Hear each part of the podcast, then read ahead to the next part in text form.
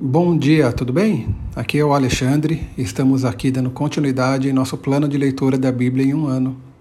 Hoje estamos lendo os capítulos 8 e 9 do livro de Marcos e também o capítulo 18 do livro de Salmos, sendo que são os versículos do 25 até o 50. Na passagem do livro de Marcos, Jesus continua fazendo sinais e milagres, Vemos ele multiplicando pães e peixes, curando cego, curando um menino dominado por um espírito. Além disso, vemos Jesus predizendo a sua morte duas vezes. Ele ensina aos seus discípulos que era necessário que o filho do homem sofresse muitas coisas, que fosse rejeitado, morto e que depois de três dias ressuscitasse. Mas seus discípulos não entendiam essas coisas ainda e também tinham medo de perguntar a respeito. No final do capítulo do 8, temos uma lição nos deixada por Jesus sobre os sacrifícios que devemos fazer para podermos segui-lo.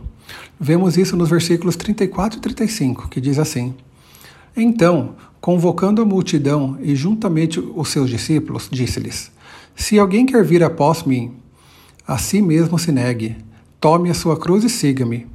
Quem quiser, pois, salvar a sua vida, perdê-la-á.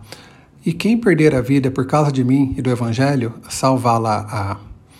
E no capítulo 9 temos uma passagem bastante conhecida, que é a transfiguração de Jesus. Acontecimento este visto apenas por, seu, por seus discípulos mais próximos, Pedro, Tiago e João. Lemos isso nos versículos 2 e 3, que diz assim: Seis dias depois, tomou Jesus consigo a Pedro, Tiago e João e levou-os a sós, à parte, a um alto monte foi transfigurado diante deles. As suas vestes tornaram-se resplandecentes e sobremodo brancas, como nenhum lavandeiro na terra as poderia alvejar. E na leitura do salmo de hoje, Davi pergunta: Pois quem é Deus além do Senhor? E quem é rochedo a não ser o nosso Deus? E ele nos lista várias coisas que Deus fez por ele, como por exemplo, Deus o revestiu de força, o aperfeiçoou, deu aos seus pés a ligeireza das corças, treinou a sua mão para o combate, perseguiu os seus inimigos e tantas outras coisas. Sabe, gente, esse é o Deus a quem o rei Davi servia. Na leitura de hoje, pessoal, me fez pensar nos sacrifícios que eu devo fazer para ser um seguidor de Cristo. Sabe, qual deve ser a cruz que eu devo carregar?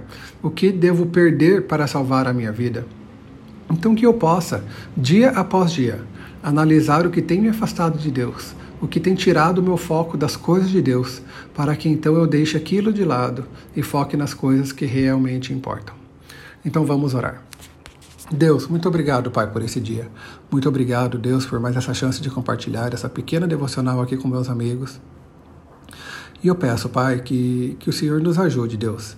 Nos ajude a focar nas coisas da, eternas, nas coisas do Senhor, e que, e, e que possamos, ó Pai, dar prioridade para essas coisas que possamos investigar, ó Pai, a nossa vida, ver o que está nos afastando do Senhor, que possamos, ó Pai, nos sacrificar, ó Pai, de alguma forma para te seguir mais e mais e para ter um relacionamento mais íntimo, íntimo contigo, Deus. Esteja cuidando de nossas vidas, Pai, nos ajude a, a termos uma vida justa, Deus, a termos uma vida santa e a fazermos a diferença, Pai, para as pessoas em nossa volta. Eu te peço por isso, Pai, em nome de Jesus. Amém. Fica com Deus, pessoal. Um ótimo final de semana para todos.